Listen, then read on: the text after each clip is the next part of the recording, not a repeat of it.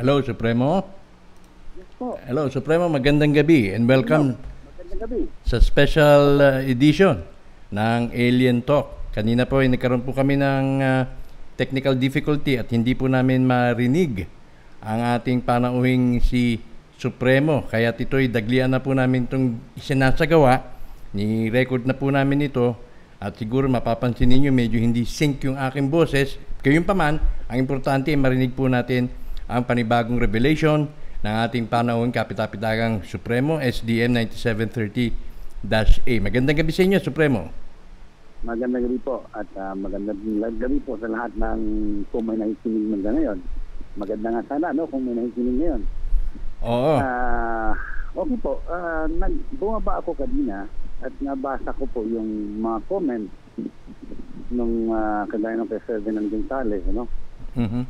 Ah, medyo below the belt po yun kasi hindi ko siya kilala at hindi, hindi kami hindi kami nakipag-usap kahit kanino Okay. ah, noon pa man no Ah, ngayon ako ay sabihin ko na sa inyo no Teka muna. Ay Teka muna. Para, para sa kabatiran ng ating mga audience, eh, meron po kasing po, pinost si Ferdinand Gonzales.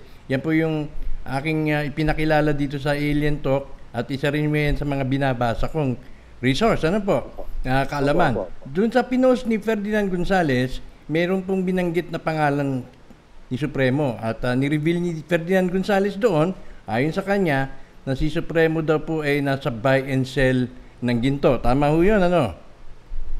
Hindi po hindi Okay. po. Hindi, hindi, hindi. Ibig sabihin, tama po na yun ang sa kanyang binigkas. No, hindi pala. eh. Ibig sabihin, opo. mali-mali yung question ko. Ibig sabihin, yun ho ang sinabi nun sa nakapost dun sa posting ni Ferdinand Gonzales na si Supremo daw po ay engaged sa isang big time ah, scam na binibenta raw ho niya yung ah, mga ginto at ah, doon ay meron siyang nakadeal na hapon doon sa somewhere sa Mindanao.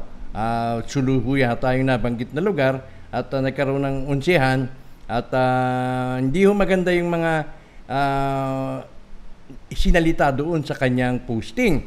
Now, ano po ba ang totoo nito, Supremo? Bago tayo dumako dun sa mga mas malalimang talakayan, ano po ba ang nais po ninyong linawin dito?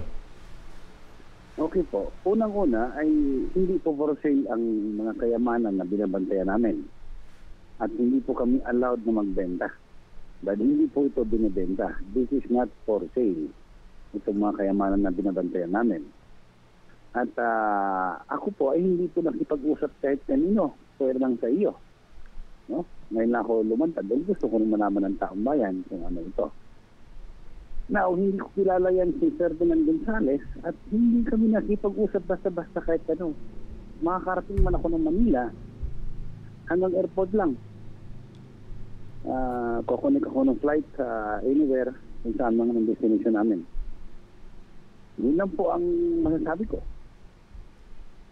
So, Ano po? ah ah, kung ga- nagkaganon man, kung nagkaganon man, ano po kaya sa tingin ninyo? Ah, disinformation ito, misinformation para siraan kayo para mawala ang inyong credibility o ano? Ano sa tingin ninyo? Ano sa palagay? Po, kasi hindi lang naman siguro ako yung tinatawag nyo ng Supremo. I was appointed as a Supreme Commander. That was early nine, ah, 2012. 2012. Doon ako na na-appoint as a Supreme Commander ng Black Forest Command. At ah, before that, eh, nasa international ako. Nasa committee ako ng recovery team ng international. No? Nung Mhm. namatay yung ah, ah, in charge dito sa Pilipinas, ako ang pumalit.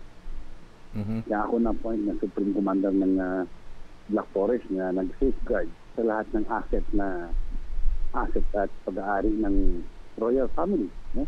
at ng mga Pilipino. Okay. So, uh, early 90s hanggang late 90s, nasa labas po ako ng bansa. No? I've been 47 countries. Uh, that was part of my training in Egypt, in Islamic region. Eh, ito, sasabihin ko na sa inyo kung anong mga training namin doon. Bukod po. sa military training, meron pa kami ibang pinagkabalahan, no? Uh, uh, our team was uh, part of the biological research, study and development sa Egypt. No? Mhm. Nasa underground kami. Nakatago lang kami doon. Nag-develop kami ng, uh, actually, nag-create kami ng mga genetic engineering uh, fruit, fruit crops, and animals. Mhm. Ah, yun po ang pinagkabalahan namin. Yan, after niyan, diretso po kami ng uh, uh, tawag nito, ng uh, San Diego, California, sa Naval Academy for uh, space program. Okay. Kasi yung sa ilalim ng dagat at saka yung uh, outer ay halos magkaparehas ang uh, gravity niya.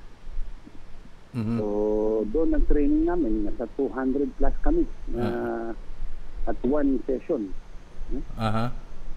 Ah, yun po ang mga training namin na ginagawa. After that, diretso kami ng ah, ng ah, ng ah, Germany.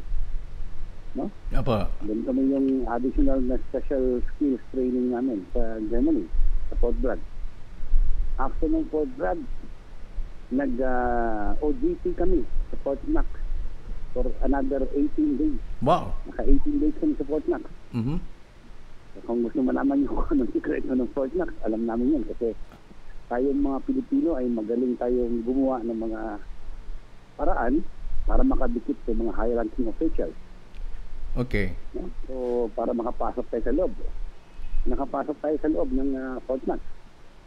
Doon mismo sa underground mismo. Ah, imagine mo, dalawang batalyon ang nagbabantay dyan. So, nakapasok kami doon at ah, nakikita ko naman na nakakamada. Pero isang piraso lang ang totoo.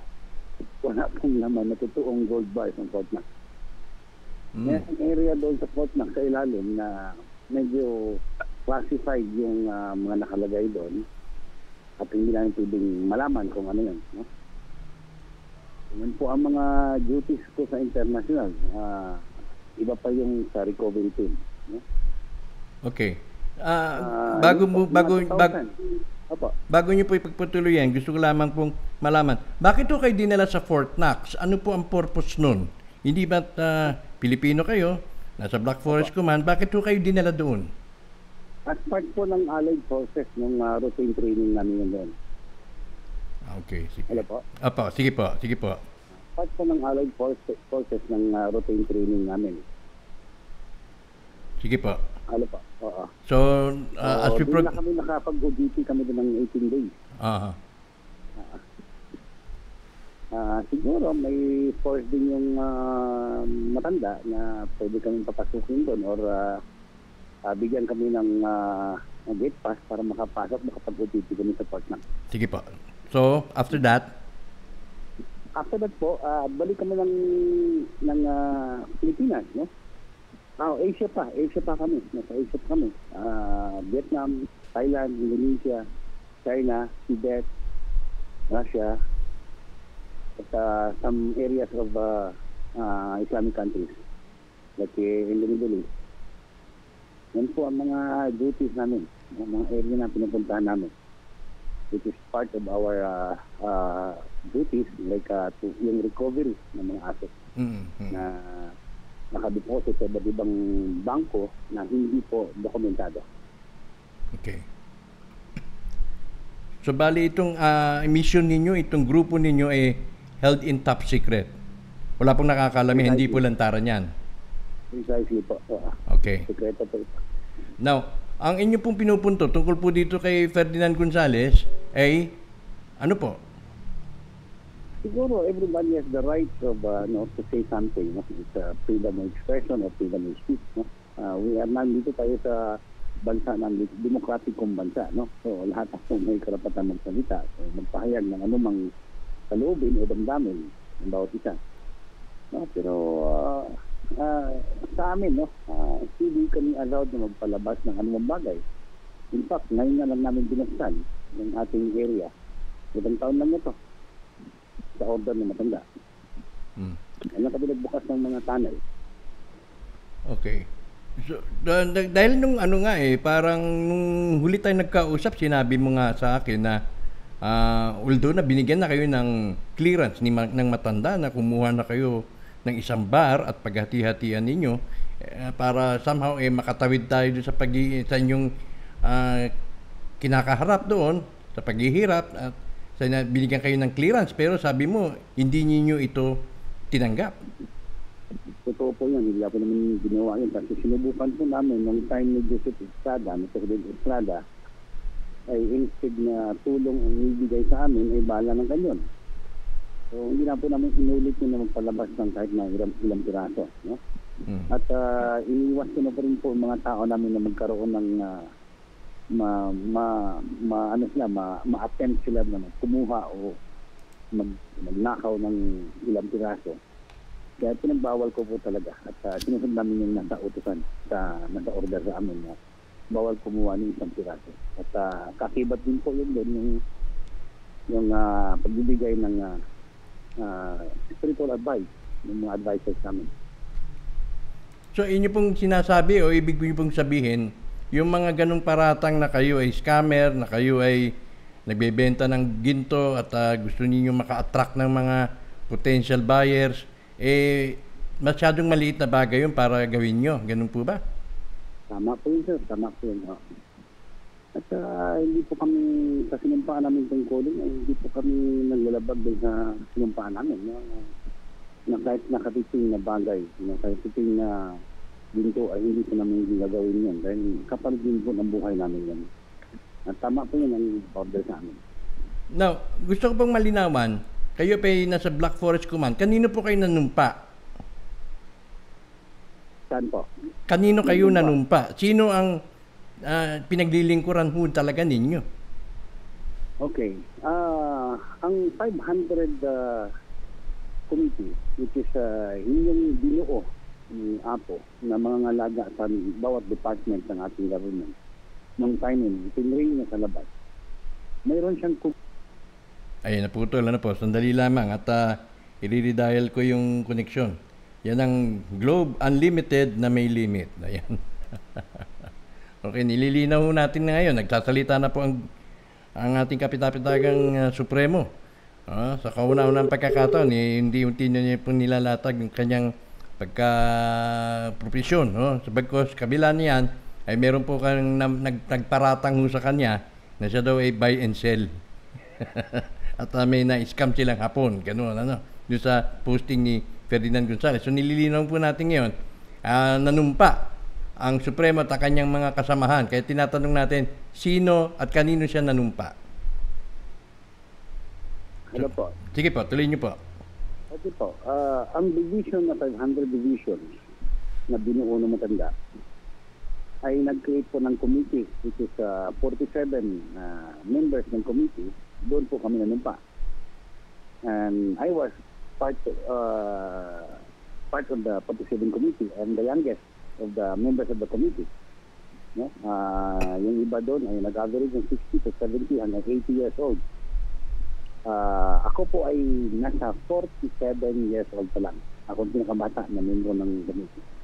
Ano pong tawag ng committee nito, sir? Pa- committee of 500? Commi- 47 na members of committee, which is uh, Committee of uh, the 37? management, the management of the asset, asset management. No, management. ano po ang composition ng committee na to? Uh, international? International po. oh. Iba't ibang lahi? Iba't ibang lahi po. Ah, ito po ay ah, may representative ang bawat pamilya ng ah, royal family. And not necessarily yung mga representative na yun ay merong mga royal blood, kundi yun ang pinadala nila dun sa committee na yan. Yes po. Actually, member of the royal blood po yan. Yung ah, membro ng ah, committee. Although na kayo, hindi kayo member ng royal blood. Hindi ko po alam. Basta na-appoint na ako as a member of the committee. Pero hindi po ako member ng royal blood. So kayo po'y nagtitipon on a sec- secret basis. Yes po, yes po.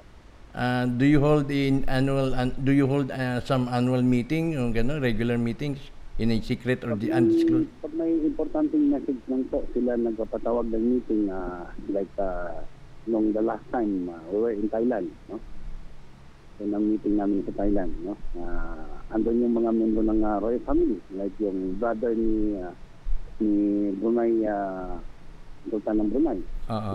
si Alex, nandun, kasama namin. At ah, yung anak ni ni King Fahad ng Saudi Arabia, Umatin din yan. yung prinsipe, oh, kasama po, oh. Okay. Ang purpose po ng committee ay ano? Sa asset management po yun, sir. Asset management. Doon po kami nanumpa. World Asset Management. Yes po. Mm. Pero itong ganitong gawa, ganitong purpose, ay hindi ito ipinaalam sa madla. Hindi po. Sekreto, sekreto po ito. Now, ito ay ilang, ilang bansa po ang involved dito? Ah, nasa 23, 24. Na countries. 24 countries. Apo, apo. And then ilang pamilya ang involved? Nasa 25. 25 families ang involved. Ang Pilipinas may representation. Um, ako po yung pinadala nung last meeting na mag-represent. Okay. Pero eh, sa royal family, meron ba tayong representation dito sa Pilipinas? May royal family nga ba dito sa Pilipinas? Mm, meron po, pero hindi ko po muna po i-unveil kung sino siya. Ah, imi- Ano ibig sabihin eh, ah, kinikilala siya nitong secret society, parang secret society na rin ho ito, na ang involved ay parang World Asset Management, yung Heritage Asset Management, at ah, ah, ina-acknowledge nila na may royal family sa Pilipinas, ah, na Pilipino. Yes po, he is representing the whole Filipino people. Hindi ito yung matanda. Ah, hindi po, hindi po. Now, itong matanda na to, ito ba'y Pilipino o hindi? Ah, Pilipino po ito, matanda na to. Pero half hin- Filipino, half Chinese. half Filipino, half Chinese. Now, ang inyo pong sinumpang ah, tungkulin ay on behalf dito sa samahang ito. Ano pong bang tawag na itong samahan na to? Kingdom, ano? Well, Ah, Union of Royal Family? Ano pong tawag dito? Actually, sinuko ito kasi yan, kaya nilagyan doon na 47 members of the committee ng ah, asset management. ganun lang, ganun lang ang pagkaka... Okay, sige. Opo. Now, ah pagpatuloy niyo po ang inyong pagbubunyag. Ah, kayo ay member ng 37 ah, member of ah, committee of 37 involved po dun sa World 47, Asset 47. Ha? 47 members of the committee. 27. 47. Ah 47, 47. Oo, sige, sige. Now, So, yun po ang last meeting namin sa Thailand. Kailan uh, po yan? related To the asset management. kailan po yun? was uh, 2016. Okay, sige. Ano po? Sige po, tuloy po ninyo. Ah, yun po ang pinag-meeting na namin noon uh, with regards on preparation of the reset na na sinasabi no? sa global currency at uh, yung Bitcoin na natackle namin yung Bitcoin Bitcoin na yan yung ah, ah, parang nagtanong nga ako noon eh Ah, the Bitcoin is para yata yung ginagamit sa mga casino di ba Yeah, yeah, oo. Pero ito electronic form. Yes, so kaya yung gusto nga sana pumasok dito yung mga mga Taiwanese o Chinese na mga casino Mm. sa Pilipinas. Mm. So yun nga tanong planong gagawin, no? Ah, pero maraming hindi pumayag doon sa ganun kasi mawalang halaga o value yung ating ah, ah, kayamanan which is ah, napaka napakabanal nito. Mm. So iba't natin parang gawin na laruan, no? So hindi pumayag ang committee regarding doon. Hello, sir. Sige po, sige po, tuloy niyo po. Oo. So yun po ang ah, yung ibang plano hindi ko muna i ano At sige po, wag niyo muna i- i- sasabihin sa inyo. Oo. Ah. Regarding naman doon sa training namin nung sa sa research sa biological research sa study and development namin doon sa Aegis. Yung ah, genetic engineering po yun, no? Ah, involved yung team namin doon. Ah, nag-create po kami ng mga root crops, ah, vegetables, saka yung mga fish, Mm. isda, at saka yung mga hayop. Okay. Kaya nangolekta kami ng mga samples ng ventos, ah, mga algae, mga animals. Mm. Pinakolekt namin yan ah, nung time na yon at uh, pinaprocess namin to genetic engineering. No? Ah, in fact, nakabuo kami ng 37 species of ah, root crops and fruits and vegetables. Now, ang ano ano pa? ang ang purpose ba nitong ah, biological manipulation na to, yung genetic um ano ba, GMP no? Genetic modification ng mga crops. Ano pong purpose niya para sa sustainability ng food supply? Ah, Ah, hindi po. For emergency po yun, sir. For emergency. Hindi ko naman kung, yes, kung hindi ko alam kung anong klaseng emergency yung sinabi niya. Nung nalaman ko na na Ah. bakit kami nag-training about auto space, Mm. hindi ko parang iba na ito. Ah. No? So, at that time, so tinapos namin yung training namin doon. Nag-participate kami doon sa ah, research study Ah. na ginawa ng ah, ng G7 ang may gawa niya, sir. G7. That time, gawa yung G7 pa. Mm. Ah, participate kami doon. Pagkatapos doon, yun na, na, nalaman ko na it was the plan of the Committee 300 and the Black Pope. It was the plan. And so what was the plan? Ito ba'y related dun sa impending coming ng planet Nibiru? Impending disaster, cataclysm, cataclysms. Ano po itong plan na to? Ah, May nabanggit na kayo ng Committee 300. Sige po. Yes. Niyo po ba yung ah, pagkabutas ng ating ozone layer? Ayun ang Na ano. Uma, yes, o umakyat na yung temperatura sa tubig, sa hangin, at nagkakaroon na siya ng mga, nag-create na siya ng mga bagyo o Ah. mga tornado. Ah, ah. So, ah, ang plano nun, kasi mag-meeting sila, what is the solution of the ozone layer damage? Ah, So, wala silang solusyon na gagawin doon, kundi nag, gumagawa, naghahanap pa sila ng paraan kung anong solusyon. Actually, they're doing good for the country, yung uh, Committee 100 at ah, yung, ah, yung ah, Illuminati or yung Black Pope. Uh, they're doing good for the, for the whole country, for the whole world, no? Pero parang pinipili lang ilang tao kasi at that time, the other group was creating also some virus or yung mga maraming lumabas nun eh. Yung Ebola, yung H1N1, yung anthrax. mm, mm. They're the one who creates those uh, uh, viruses no? para sa tao. At least, tinitin niya sa mga countries na na third world countries, kaya yung Africa, Mm. Tinitingnan nila yun at very effective. Kasi they're planning to wipe out the 85% of population ng buong mundo para ma-save ang planet Earth. That's right. The plan. Yes, sir? yeah, that's right. Ang ang ang name of the game talaga is survival, eh, di ba? Ever since. Yes po. Even Yes po, eh, yes po. during normal times, peaceful times, we are surviving, no? Yun ang mode. Yes. Nasa survival mode tayo.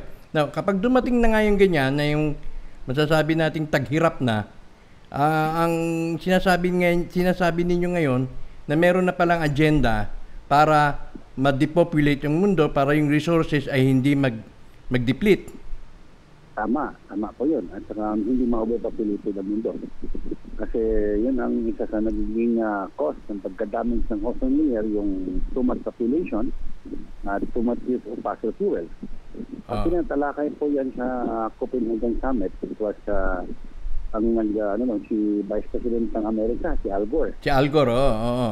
Yes. I was there in the Climate Change Summit in 2009. I was there in Copenhagen. Nag-represent, nag-ipilig ako doon. Okay. At uh, mamaya, darating tayo dyan, darating tayo dyan. No? So, the plan is to wipe out 85% of population ng buong mundo. Mm. Which is uh, 7 billion or 8 billion at the time, no? Mm. Uh, 85%. So, saan nga dadalhin yung 15%? Saan So, nga ba? kaya pala, yung, yung outer space, nag-create na silang space program doon, which is yung, uh, uh, doon na sa outer space, may uh, city na tatayo doon, no? Ah, kaya pala, nung time na yon, um, hinanap ako ng isang bankero natin. Sasabihin ko ang pangalan niya? Bangkero. Wala po. Isang bankero natin, no? Na taga Switzerland. Sige, sabihin nyo na po. Ah, His name is Ivan Gidi. Ano po? He's, uh, the- Ivan Gidi. Okay.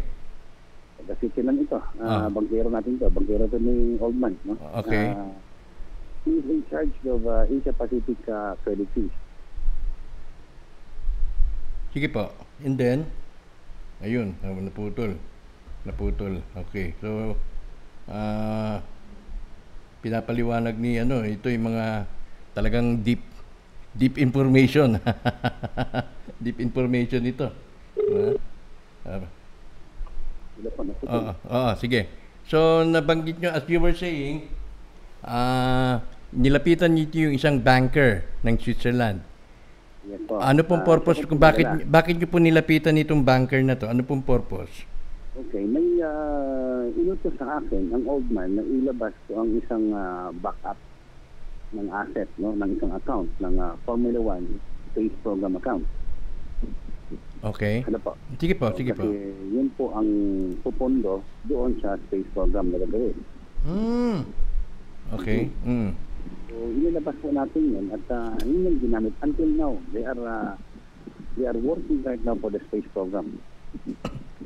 So, In progress pa yan. Binakapan po natin. Yes po, binakapan po natin yung programa na yan, no? So saan, ima- So- saan nila planong i-migrate yung 15% ng population, yung mga chosen population na yan?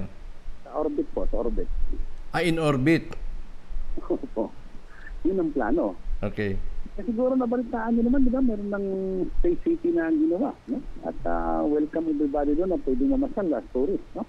Ah, sige, sige. So, so yun yung plan nila na gagawin. No? Uh, wipe out. Kaya nabuo yung Antrax, yung Ebola, Ah. yung 181. Tinesting nila yun. Pagdating ng time na yun na gagawin na na yung execute na yung plan, ah kung na, na, na, narinig mo ba yung word na chemtrail? Chemtrail, yes. Okay. Yung word na chemtrail, chemical trail po yan, sir. Ha? Chemical trail, yeah.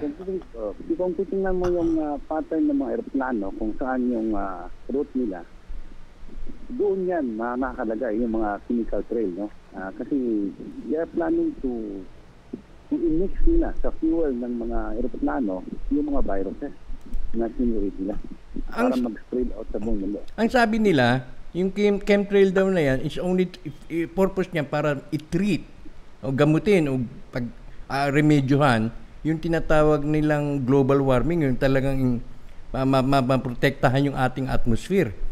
Ah, meron din naman nagsasabi na talagang harmful yun. So ano talaga din? Ano pa sa pagkakaalam mo? Ano, po, which one? nakamix, Nakamix, po ang chemical doon ng mga viruses doon sa na yun. Doon po inimix nila at yun ang spread out, inilagay sa mga ah, fuel ng tangke ng aeroplano para ma-spread out. Kung saan mang aeroplano pupunta, doon din mag-spread out yung viruses. Okay. Tama po yun, no? Oo. Yun po yun ang uh, ang plano, no? So, bumuo itong Amerika ng isang committee to save climate, uh, to, to, ano, to save the world, no? Like climate change, no? Ano po? Sige pa, sige. Oo. Uh, it was head, headed by uh, the Vice President of the U.S., si Mr. Argol, Ar, uh, Al Gore. Al Gore. Opo. Ah. Siya po nandun. Nakita ko kasi President uh, Gloria Arroyo doon time na yun, doon sa number 67 seat siya, doon sa Copenhagen. Okay. Nakita ko pa doon. At uh, na tinalakay nila yung about climate change, yung regarding sa fossil fuel, kung anong epekto sa ozone layer, Mm. kasi nabubutas na nga yung ozone layer, kasi yung too much uh, emission, Mm. yun ang nagiging cause ng pagkasira ng ating uh, natawag na yung ozone layer. Opo. Apo. Ah, so, anong solusyon daw? So, napaglabiat-libatihan ako ng solusyon. I-stop niyo yung fossil fuel. Parang ganon. Parang ah, gusto na mangyari is ah, going back to the Stone Age tayo. Gawin? Wala nagamit ng gaso. Back to the Stone Age. Hindi ko masyadong ma-appreciate. Parang, parang, parang we're going back to the Stone Age, no? sige. Kasi bawal na gamit ng gasolina o crudo Ah, o ah, whatever, ah, no? ah, okay, okay. Oo. Kasi yun nga naging cause ng ozone layer damage. Okay. No? So, humingi si Al Gore no ng 100 billion dollars para doon sa program na gagawin niya, para doon sa climate change, ganun, ganun, ganun. So, doon ko po, ah binigyan ng sulat si Al Gore with regards doon sa yung sa future ah, ah, energy natin Which, na nakalaan at nakaprepare ito mm, para doon sa pagbabago, no? Ah, yung ating deuterium, apa. binigyan namin siya ng sulat, in-explain namin sa kanya, this is the, the plan na ganito, para, pero kailangan mo kasi i-develop mo na yung mga countries na nag-rely doon sa fossil fuel bago natin i-release ang ating deuterium. Mm, Okay. So, kailangan na ng sampling. that's right. deuterium na, oo. So, nag, ah, palabas ako ng 5 gallon 5 gallons. May 5 gallons po. Eh, massive yun.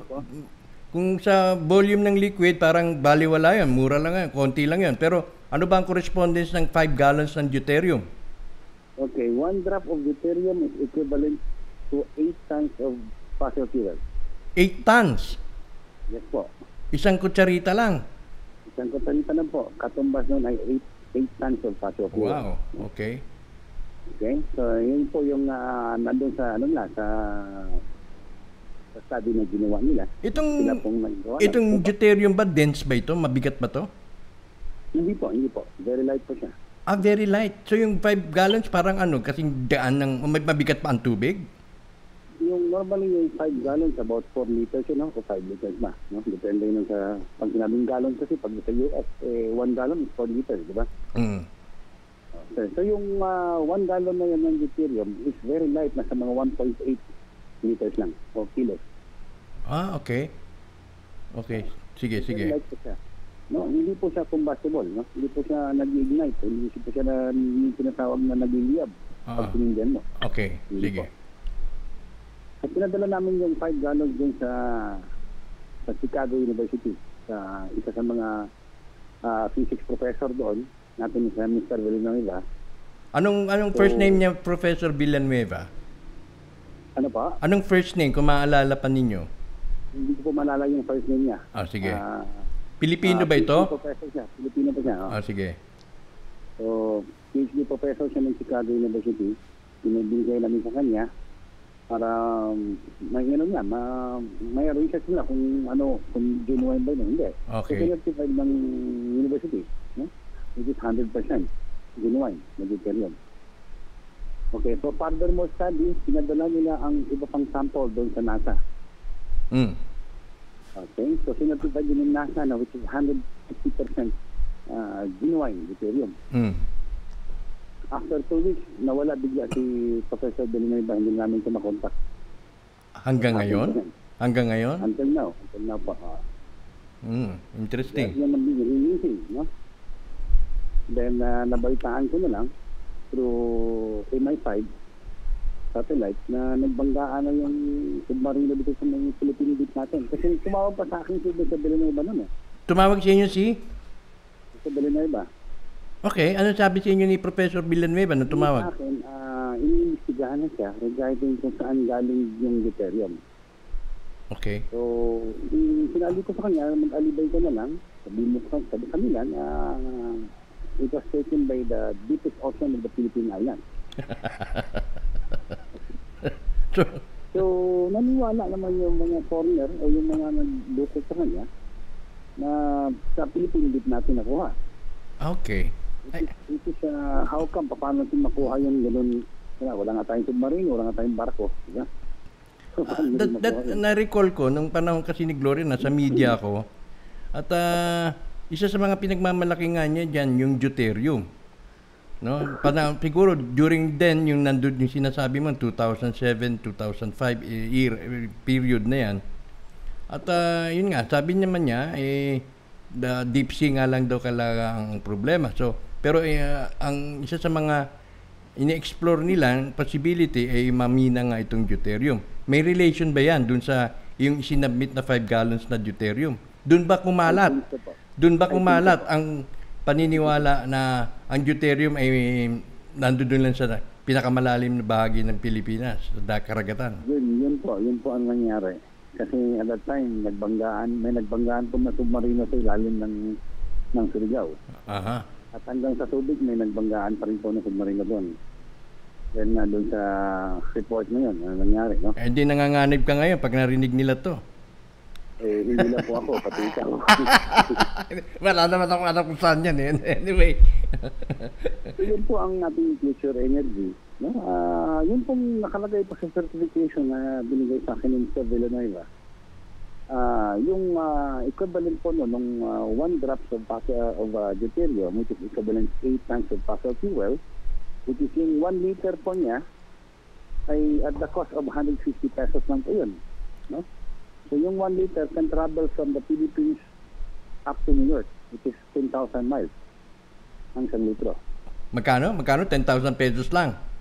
uh, 1, uh, 150 pesos lang po ang cost ng 1 liter. Okay. Yun yung sa study namin, no? yung sa aming uh, Ah, ah, cost nun. No? ah. Pero yung 150 na yun, you can travel from the Philippines towards New York, which is uh, 10,000 kilometers o 10,000 miles. Ay, sus Mariusep. Eh, talagang napaka-efficient at napakamura kung ganon. Yun po. Kaya nga, libre po yun sa buong Asia Pacific. And then, may ano ka pa ba? May kopya ka pa ba nung correspondence ninyo ni Professor Villanueva? Yes po, meron po. Ah, mag- maganda kung mapapadalan mo ko at ah, baka ako naman ang huntingin. Ayoko nun. okay, so, Nag-worry po ako kasi baka yung program mo, baka i-close na bigla yan. Eh, hindi naman siguro dahil tayo eh nag-ano lang tayo no nag ano pero itong mga revelation mo buti na lang nagtatagalog tayo at hindi nila ito maunawaan agad-agad Ay, naku, napakarami po doon talaga. Oh. May mga, may mga, may mga kasamahan po tayo na nandun sa Federal Reserve, nandun sa Pentagon. May mga kasamahan po tayo na marunong mag-translate ng now Tagalog. ah, ang tanong ko paano niyo na diskubrihan ito Ang alin po. in deuterium Eh, nandun po yan sa sa stock natin. Kasama po yan doon sa listahan. Which is in future energy. Ah, okay Opo. Kasama po yan doon sa kung saan makukuha at ah, saan ang pinaka-puso niya.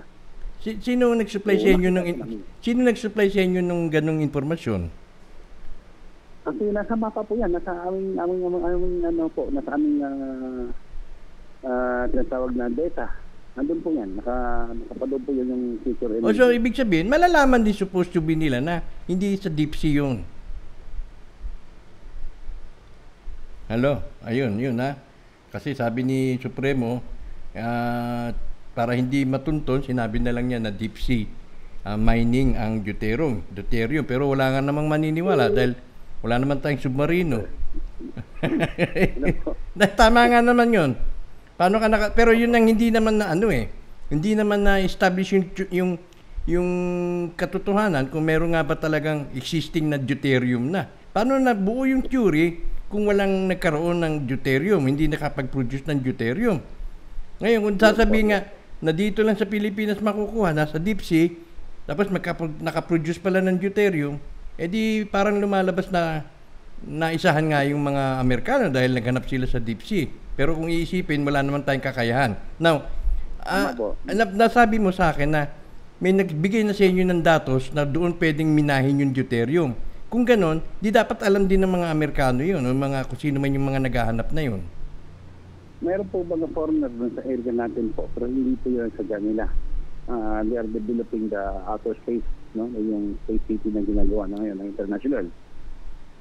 Ah, kasi doon po ang tirahan ng mga mayayaman na can afford Saan? papunta doon. Doon sa- space city na ginagawa nila ngayon. Ah, okay. Tawa po tayo mga mahihirap. Tayong sasalo doon sa mga chemical na i- nilagay na para ma-wipe out yun. Yun yung plan, ha? Hmm. Yun yung plan, no? Kaya Ay, pinalag na natin yan, no? Ah, nakuha ko na. Nakuha ko na. Gagamitin yung deuterium para ma-sustain yung space lab, yung space community, ano yung space space uh, island na yun, space whatever that what- whatever that is called. Opo, Tama ka- yun. tama ba 'yun na kailangan nila yung deuterium para 'yun ang magiging fuel nila doon? Exacto po, kasi hindi po nag-live ang deuterium kahit na mainitan ng araw. Hindi po siya nag-explode, no? Ah, yun nga po ang ginagamit sa ano eh, sa yung mga, ano nila, yung mga spaceship nila, yung tinatawag nila ng space shuttle. Yun po ang ginagamit. Isa Yun ni Pag nag-take off yung space shuttle na sa Earth, isa nila minimina yung deuterium nila ngayon na ginagamit. Okay, nag-joint sa ops ang ah, Amerika at ang Canada doon sa North Pole. Ah, so, okay. tinry nila mag-mina ng deuterium. So, in six months nila na operation, they can only produce kalating litro. Pagkatapos, yun sa atin ay tinabo ko pa. Tinabo-tabo ko pa yung limang galon. okay. Medyo nakakaiba. Amazing, yun. amazing. Amazing. Ngayon, hinahanap ka na niyan. Ha? Hinahanap ka na. Now, lalo na ikaw, sir. now, kung ganon, kung ganon, ano ang implication nito, Supremo? Ngayon, ni-reveal mo na yung deuterium may mineable at ah, accessible. Well, Anong na natin ito? Ha? Yun na ang worry ko na baka magsarado bigla yung iyong programa. Aha. But, but, Tatapusin ko lang po yung pag-reveal ko doon with regards to the Committee 300, no? yes. Kasi yun po talaga ang plan nila, no? To wipe out, no? Kaya nga nagkaroon ng summit din sa Copenhagen kasi hinahanapan ng solusyon. So, in-offer namin yung sila... Kaya pumunta rito sa Pilipinas si Al Gore, eh, dalawang beses eh. Yeah. Kasama si, ano, kasama rin si... Yung dating presidente, si Clinton. Pumunta dito, ilang beses pumunta dito sa atin. Para lang, ah, hindi naman official visit yung kanila. Ganun ba? Pumunta dito. Yes. Actually, naka-face to face ko si Secretary Panyeta nung time na yun. I call him Panyeta. Ah, Sino yun? Sorry wife. Eh. Sino yun? Ah, naka-face to face. Yun siya dating ah, CIA Secretary ng CIA. no? Ah, okay, okay, sige. Okay, because they were, they, they have the very important, no? Kasi at that time, nakuha ni, ni General Myers yung number ko, yung contact ko, para Oo. makontak sa nila Panyeta. No? Okay. Kasi in-offer sa akin ni General Myers, si General Myers pala, eh, siya yung head ng Pacific Command at that time. Mm-mm, mm, narinig ko yung pangalan na yun. Oo. Okay. Siya yung head of Pacific, uh, head ng uh, commander ng Asia Pacific that time, no?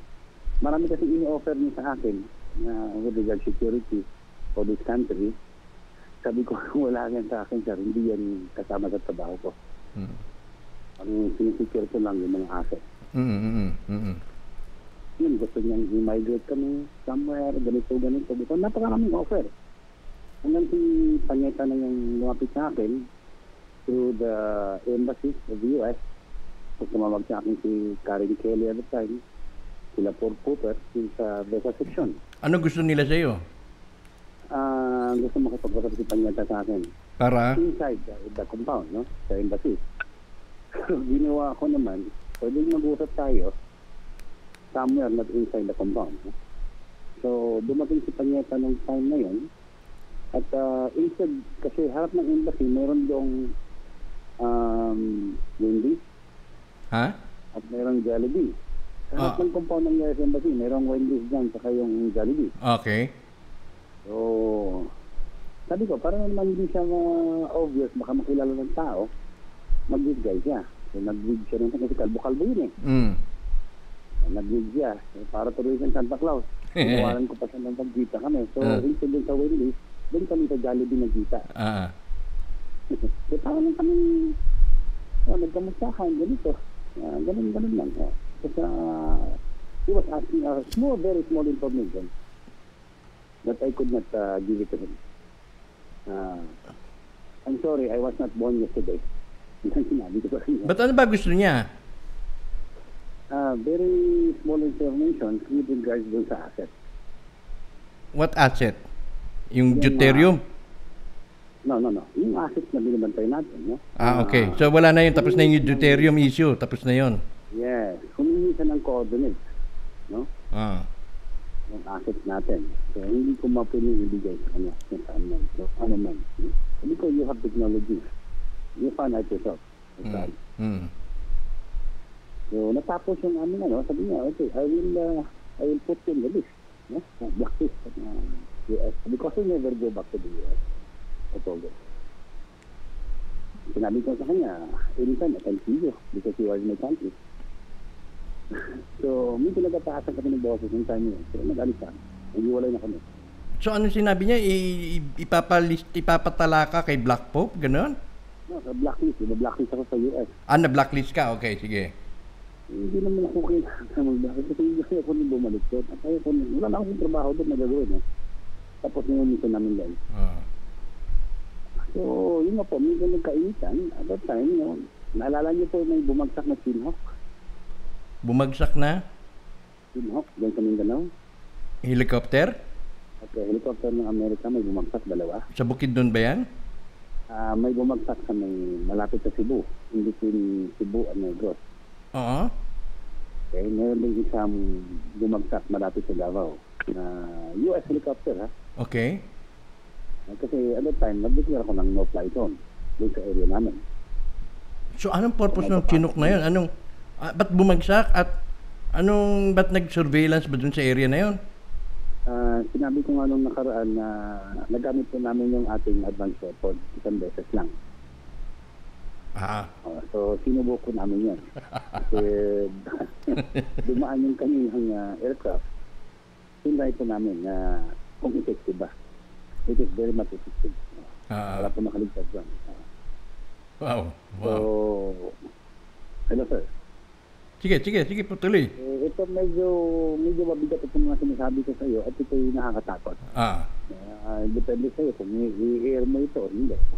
Oo, oo, oo. Lahat naman eh. Malaman ng taong bayan na yung purpose ng Committee 300 is to wipe out the 85% population and we need a solution. It is development of uh, those countries na affected with regards to reset para mailabas natin yung future energy natin. Kasama rin yun sa pagbabago. So, um, medyo speechless ako.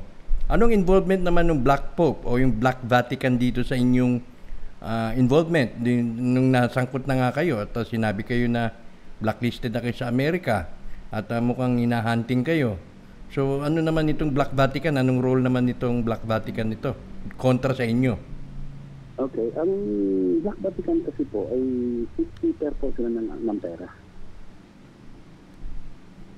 Sila Okay. po may control ng pera ng banking system. Ah, Mhm. So, yung World Bank, IMF, eh, dokumento na po yung gumagaan, dumadaan sa kanila. Pero yung asset talaga, yung pera talaga, nakaipon na sa Vatican. At sila yung shipkeeper niyan. mm, ayun, At ang katumbas naman yan ay nasa atin. mm, yung backup ano, nandito sa atin. Backup. Ito. So, hindi po niya magagalaw-galaw yun. Yung mga pera na yan, hanggang ginawa ng Amerika, mag-print na mag-print na lang, dahil hindi niya makuha yung mga pera na naka-imbak sa Vatican. Mm. Dahil bago makalabas yun, kailangan mabakapan. So, Mayroong program na kakibat. na, balikan nga natin yung Committee of 300. Ano na nga palang, ano, baka parang na, na-miss ko ngayon eh, na, na, na nagkaroon ako ng lapse. Ano bang involvement ng Co- Committee of 300? Well, ang Committee 300, which is uh, kasama sila kay Elizabeth yan. Sa management po yan sila ng uh, business, management. Hmm. Ah, ah, actually, kontrolado ng Committee 300 with regards to the business ng uh, mga cartel. Sila po may control yan. Kasama si Queen Elizabeth, sila Pope John Paul II, sa mga membro yan. Si George W. Bush Sr., Hmm. kasama sila. Kakampi nyo ba yan? Kakampi nyo ba sila o matuturo? Hindi po. Ha? Hindi po. Hindi po. Anong ka- anong i- anong pag-uusik ang ginagawa nila sa inyo? Well, they are trying to control us. They were trying to control the assets para hindi magkaroon ng reset. Otherwise, yung sistema na until now, nabaloktot para lang sa mga yaman, tuloy-tuloy pa rin. Ah, from here, anong Hindi. Yes, sir. ngayon ay siniwalat ninyo ito. Anong purpose po ng pagsisiwalat ninyo? Eh, kung gusto ko lang talaga malaman yung malaman ng taong bayan ko ano ito kasi kung ano man mangyari sa amin, at least everybody knows. No? Isiwalat ito sa taong bayan para malaman kasi sa tago namin yung sikreto, malalaman malalaman din ito. So mas maganda ngayon kung what happened to us, no? anytime, kung every now and then, pwede mangyari yan, yung inasahan namin, Mm, mm, lalo ito malapit na. Nako. Ay mukhang meron kayong Na, kaya nga siguro, no, I will send a message to the Pentagon and the, the U.S. uh, command. Uh, huwag naman sana. Alam ko nakaintindi sila ng Tagalog, nakakapansin sila eh. Uh, huwag na lang subukan ulit. Ano pa, ano pa? Halo, ayan. Mukhang nagseryoso, na- mas seryoso, seryoso ang tone ni Supremo. Ah, sabihin niyang wag naman sana. Hello po, sir. Oo, wa- ano yung sinasabi ninyo Supremo na wag naman sana? Wag naman sana ang ano? Huwag naman sana lang subukin ulit na galawin tayo. Nag-Darwin kami. Marami ba tayo? Eh, Marami ba? Ay, hindi, ba- bagay, hindi na dapat tanungin yun. Pa, dahil madi, ma, ma- masusukat nila tayo. Excuse me.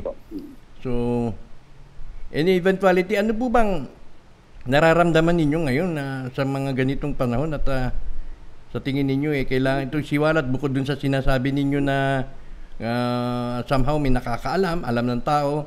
Bukod dun, ano po bang nakikita ninyong forthcoming? Well, ito na po yung reset na nangyari at yung pagkapalabas nito para bakapan yung reset at saka yung development ng bansa natin. Kasi mauuna talaga yung bansa natin bago yung ibang neighboring countries at bago yung mga bansa na apektado sa reset. Naka-ready na po ito, naka, nakasalamsang na po ito, naka, naka-prepare na po lahat. Ang hintay ko lang yung go signal, no? Especially yung ating bansa, yung presidente natin, I hope na on time magawa niya yung dapat mong gawin no? para umpisa na ito. Eh, kasi nyo, parang wala naman siyang pakialam. Hindi ko rin alam sir kasi hindi po akong may control. No, ah, ito bang ah, kilos ng CIA tsaka kilos ng ah, royal family, nagbabantayan sila at ah, nang natatakot itong royal family na baka gumawa ng pagkilos itong kabal o itong mga deep state laban sa kanila, laban sa interest ng humanity? yes po, totoo po, natatakot po sila. Pero they did, they did anytime, no? Ginawa na nila ito. Ah, hindi lang sila nagtagumpay. Kaya siguro naman, ang gaya ng mga ginagawa ng pag-destroy sa mga documents, gaya ng sa World Trade Center, tinistroy na yung mga documents doon. Kahit anong gawin nila, meron pa rin tayo mga hawak na mga kopya ng mga dokumento. That's right.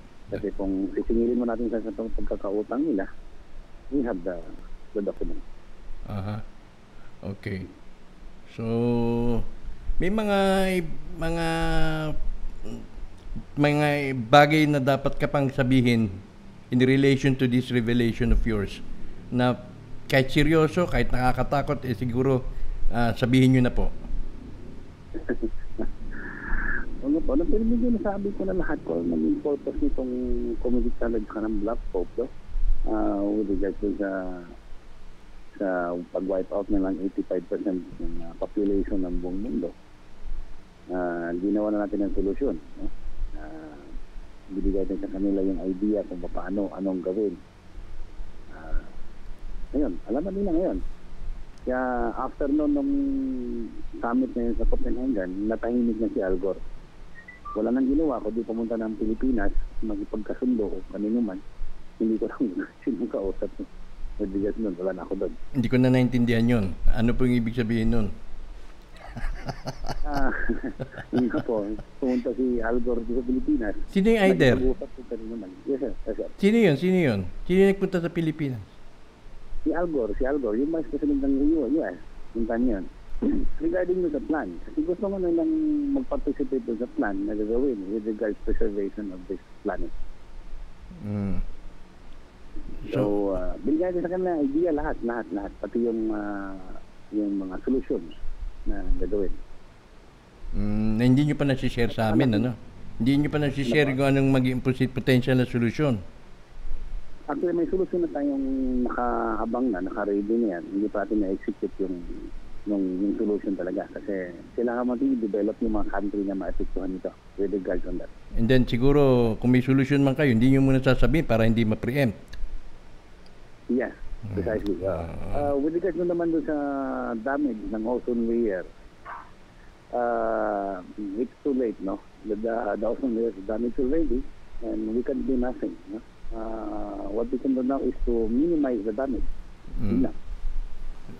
So, sa, ang intelligence ninyo ngayon, ah, anong move nila? Sa- according sa intelligence ninyo, if you're in, in a position to disclose it. Ito po ngayon yan. But, uh, the final order of the Tory of Family na hinintay namin uh, to make a move. Yun lang po, hinintay namin. Pero itong royal family, do they have the capability to overcome itong kabal, itong deep state? No, sir. No. Anong kaban? Kaban deep state? Ano yun? Ano yun, sir? Yung kabal, yung mga Illuminati, yung mga masasamang puwersa. Ah, okay. Well, that is part of the process. No? Ah, kailangan talaga may negative sa positive. At ah, they have purpose also. Okay. Um, meron silang kakayanan na gawin yun. Pero hindi na gagawin kasi they are part of the process. Okay. Sige. Nadakuha natin yung katanungan kanina ni at may mga special na tanong para sa iyo eh. Ah, tungkol dun sa Holy Grail. Yung kopa na ininuman ni ni pang ni pangulo ni Panginoong Kristo. May ma, ma- ano ba 'yan? Meron ba tayo doon? Nakita nyo ba 'yan? Maraming antique na mga kopa. Pero hindi namin alam sir kasi hindi kami interesado dyan kasi ah, yung sa amin halos na pagtingin niya ayaw namin tingnan eh. Kasi medyo nakakaano eh, nakakasira ng mata. Bakit? Dahil masilaw. Dahil sa, dahil sa radiation. Eh yung may nabanggit ka, Ex- Excalibur, nandyan. Yes po, nasa ating pong Excalibur. Ano ba yung Excalibur nga pala? Ah, it's, ah, it's ah, hindi siya metal, no? Ah, sword yun, sword. Kaninong sword nga ba yan? Nakalimutan ko na eh. Hindi ko rin po alam kung kanino yung galing, no? Eh, Iba rin yung sword ni King Arthur, ano? Iba rin yun. O yun ba yun? And then, anyway. Hindi natin alam yun, no? Kasi they call it Excalibur kasi bato po siya Ah. espada, hindi po siya metal. Okay. Totoo ba na, Parang limestone. totoo ba dun sa monumento ni Rizal, eh, may nakabaong kayamanan dun? Saan po? Anong country? Sa Pilipinas, dun sa Luneta. Ah, wala pong laman dyan, sir. Walang naman yon. Wala po. Ah, okay. Sige. Ah, siguro eh hindi na kita patata pag ah, hindi tayo magta, magtatagal ng ano dahil alas 12 12 na ng gabi ano. Eh, pero ito masusundan po ninyo sa YouTube. Ipopost ko po ito ta doon po ninyo mapapakinggan itong revelation ni ni ah, Pag-isipan niyo muna. pag-isipan niya. Na na niyo. Ha? Hindi. eh, ako eh, ano na rin eh. Wala naman akong ano eh. Importante eh, may, may siwalat ito. Although na siyempre, nandito pa rin po tayo. Hindi po kami takot, no? Ah, die today, die tomorrow, the same die. Oo, oo, oo. Ako ganun din. Lahat tayo may hangganan, no? Oo, oo. that's true. Ah, importante lang merong Ma-fulfill namin yung aming commitment, no? Aming duties and responsibilities to our country. and then Uh, especially sa the Philippines. Oo, hindi naman ang haba ng buhay hindi naman yun ang sukatan eh. Ang sukatan dito kung paano paano mo nabinuha ano paano mo nagampanan yung ah, dapat mong gampanan dito sa buhay na ito, di ba? Tama po. Eh, mahaba nga ang buhay, masama naman siyang tao, wala naman tayong ano diyan. Wala siyang kabay buhay. so, itong revelation mo, may clearance ba to kay old man? Wala naman. Wala po, wala po, wala po. Ah. Akin Now- lang po. Now, linawin natin. Itong si old man, hindi na hindi ito si Pres- Presidente Marcos. Ano po? Hindi ko po masabi na siya o hindi siya eh. Ang hirap po eh. Mahirap. Kasi kagaya ng sinasabi niyo na mga advanced technology, no? Ah, nangyari po yan, mga early 40s pa yata, eh, meron na naman. Hindi kaya ito espiritu o nagsakatawan tao? Eh, siguro po, kaya nilang gumawa ng ganun kasi yung sa IQ pa lang, mataas ang IQ ng SM. Pero itong si, si old man, hindi ito royal family ha. Sinong old man? Itong sinasa yung kinikilala ninyong old man na Pilipino, hindi ito bahagi ng royal family. Wala siyang dugong bugo. Membro po. Membro po ng royal Ah. family ito. Miyembro ng royal family. At yung royal family ng Pilipinas, nakatago ho yan. Nakatago po yun, sir. Nabubuhay pa sila ng marangya na talagang hari. Sa totoo po lang, eh, alam mo yung isda na paitan. Ano po? Yung isda na paitan sa ilog. Ipa? Yung isda na paitan, yung paitan na isda, yung isda sa ilog. Okay. Uh, yan po ang kinakain, iniihaw, tapos ginugulayan. Walang bitsin. At po, asin na. Hari natin yun. Kinakain. Ha? Hari natin yun. Magaling po ninyo. Ganun kinakain. At mga gulay. Tapos hindi umatin ng meeting sa abroad. Um, sabi niya, hindi siya na naknali sa abroad. Kaya, why, why, why, why na magpunta pa siya doon? Ha? Why for na magpunta pa siya doon kung hindi siya na no? Yun na nga. Eh, pa- pa- pa- paano natin siya madideklara later on? Yun na nga po eh. Pero, sa tingin ko, lalabas, lalabas niya. Ah, Pagdating sige. ng panahon. Ah, sige, sige. At ah, siguro naman, eh, pagka meron kang ah, urgings na gusto mong ipahatid, eh, laging bukas ang, ang ah, Alien Talk para sa iyo, Supremo. Nakababa po kami, eh, titingin ako din sa mga Facebook o sa ano, para makita ko yung mga message ko naman. Eh, kaya medyo nag-react lang ako doon kay Mr. Gonzales. Ah, ah, sa kanya pong ano, sinasabi.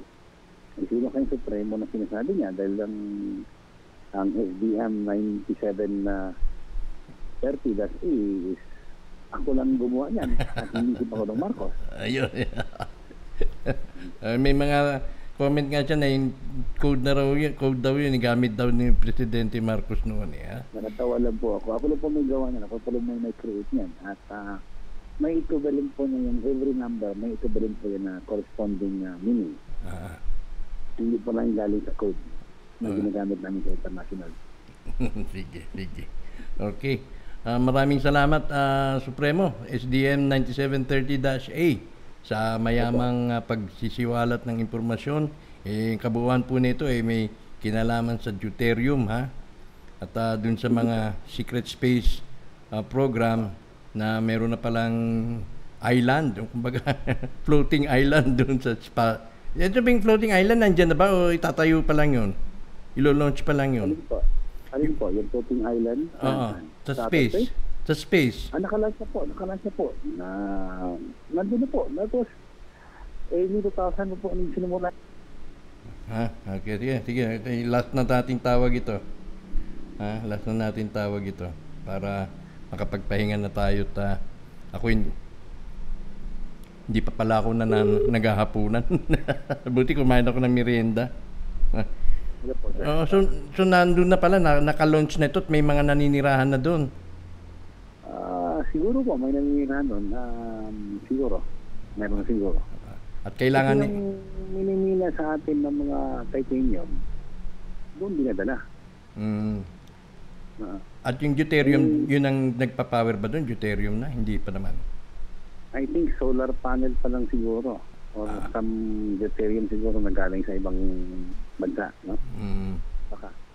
Ah. okay. Pero yung sa atin, hindi pa natin nilalabas yan. Ah. Nilalabas natin para sa bayan, para sa taong bayan. Ayun. Para sa mankind. Ah. Oh, wag mo nang sabi, wag mo sabihin sa akin para hindi ako habulin.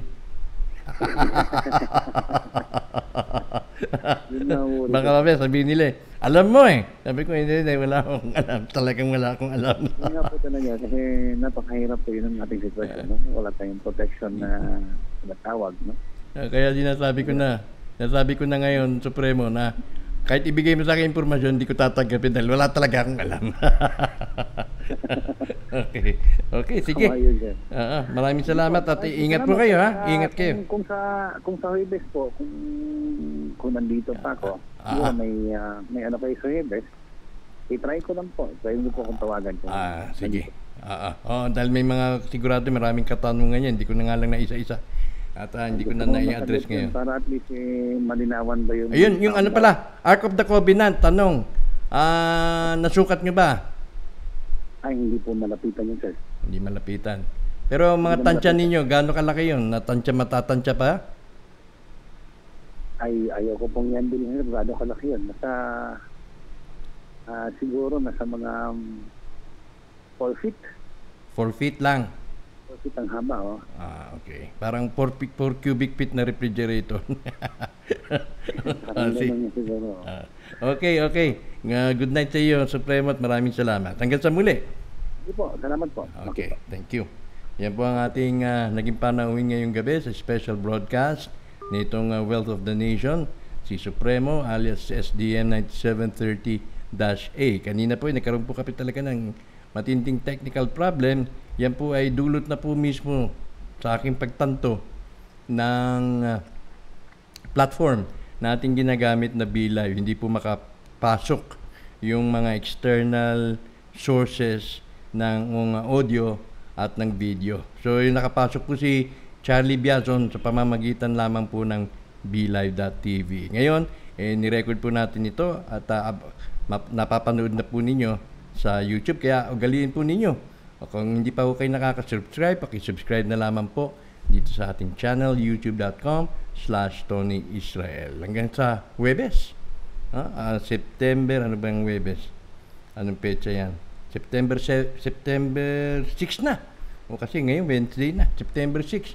Oh, at ah, magsasalita si Alfredo Aton nang bibigyan natin siya ng pagkakataon na i-correct yung mga kanyang narinig doon sa mga naging pahayag ni Star Triple Eight. So yan lamang po para sa special broadcast ng ating po naging panauhin muli ang ating kapitapitagang panauhin na si SDN 9738. Ito po si Anton Israel. Nag-iwan po sa lahat ng isang magandang umaga.